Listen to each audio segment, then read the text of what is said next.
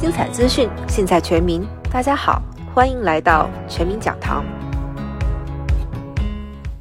全民讲堂的各位朋友们，大家早上好，欢迎来到二零二三年第一场全民讲堂。公司报税季马上就要到来了，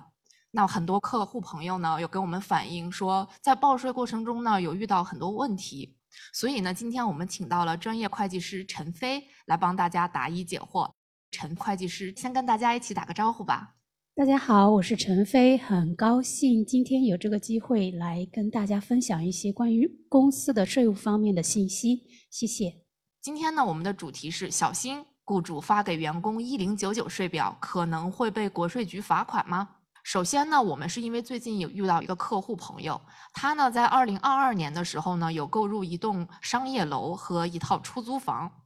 因为他自己的时间呢也比较紧张，没有时间自己去管理，所以呢，他有雇一个 part time 的员工负责帮他收租、做账、管理租客这些工作。同时，他还有雇佣一个维修工，平时帮他修理一些大楼和出租房的一些工程问题。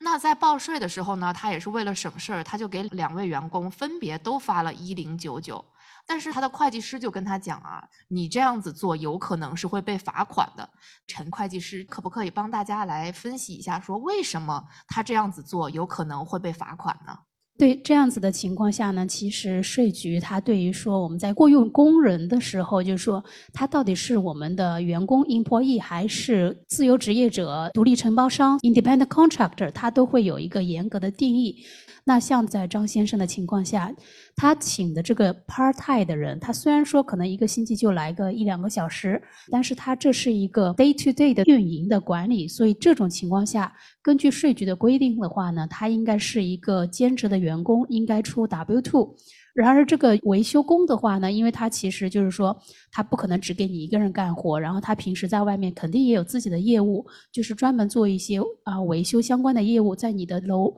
有问题有需要的时候，他才来帮你做一下他的专业服务。那这种情况下，一般情况都是一零九九自由职业者。那可不可以帮大家总结解释一下 W two 和一零九九税表到底有什么区别？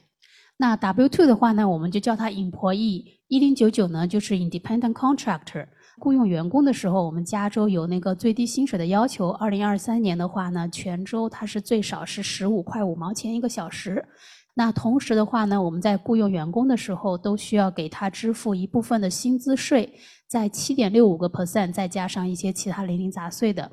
包括说我们要买劳工保险，这个是一定要买的，这个是法律规定的劳工保险。而一零九九 contractor 的话呢，它就非常的简单，只要在年底的时候给他开一张一零九九就行了。那这个老板并不需要为这个啊服务人员提供任何的薪水税的交纳。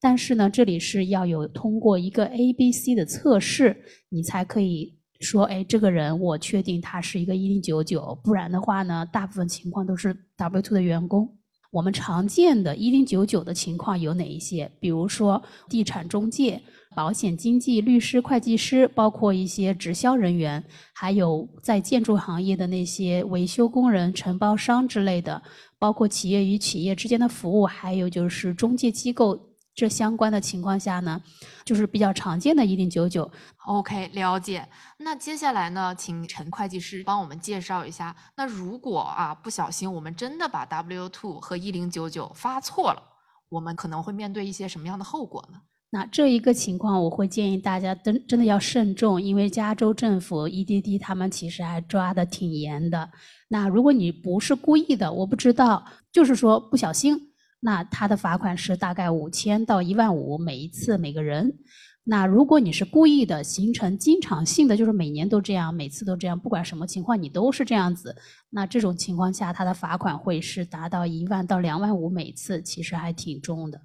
哇，这么重的罚款，真的是如果发错 W two 和一零九九，可能这一年就白干了。那接下来呢，我们也想问一下，我们都知道啊，我们在美国很多时候要交这个薪资税。那在薪资税这个缴纳上面呢，W two 和一零九九分别都有什么区别呢？大家为什么会想去做一零九九？就觉得说一零九九比较便宜，比较省事儿，也没有很多杂七杂八的费用要交。那其实的话呢，啊，如果你被抓到了，罚款更严重。那在我们出 W two 的时候呢，它的税是一共在十五点三个 percent，Social Security 十二点四，加上 Medicare 两点九，那这里的话呢，一共十五点三。我们在雇佣一个员工的时候，那这个十五点三是老板出一半，员工自己交一半。那其实我们在雇佣这个员工的时候呢，我们的这个税只有七点六五个 percent。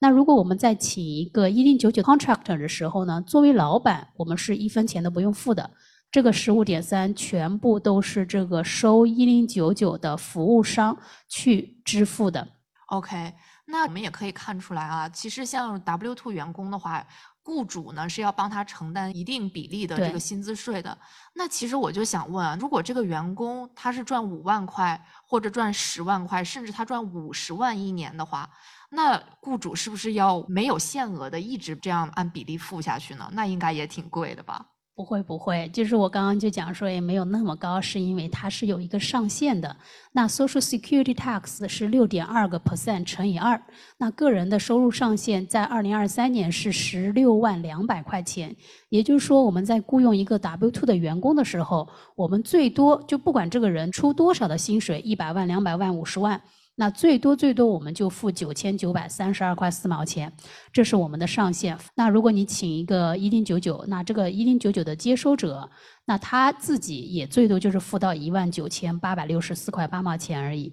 不是说他的一零九九上面的金额，而是他减掉开销之后最后的利润再乘以这个税率。另外一部分两点九个 percent 的 Medicare tax 的话呢，那老板这边是一点四五嘛，他这个是没有上限的。但是好就好在呢，他这个税率没有那么高。然后对于收入超过二十万的情况下，那这个员工他自己要额外付零点九个 percent，也就是说，老板就是付一点四五就好了。哇，那我们在座可能很多老板真是松一口气哈。如果想要雇一些有非常高技术的这个员工，可能年薪比较高的，在这个部分老板们也就不用担心了。那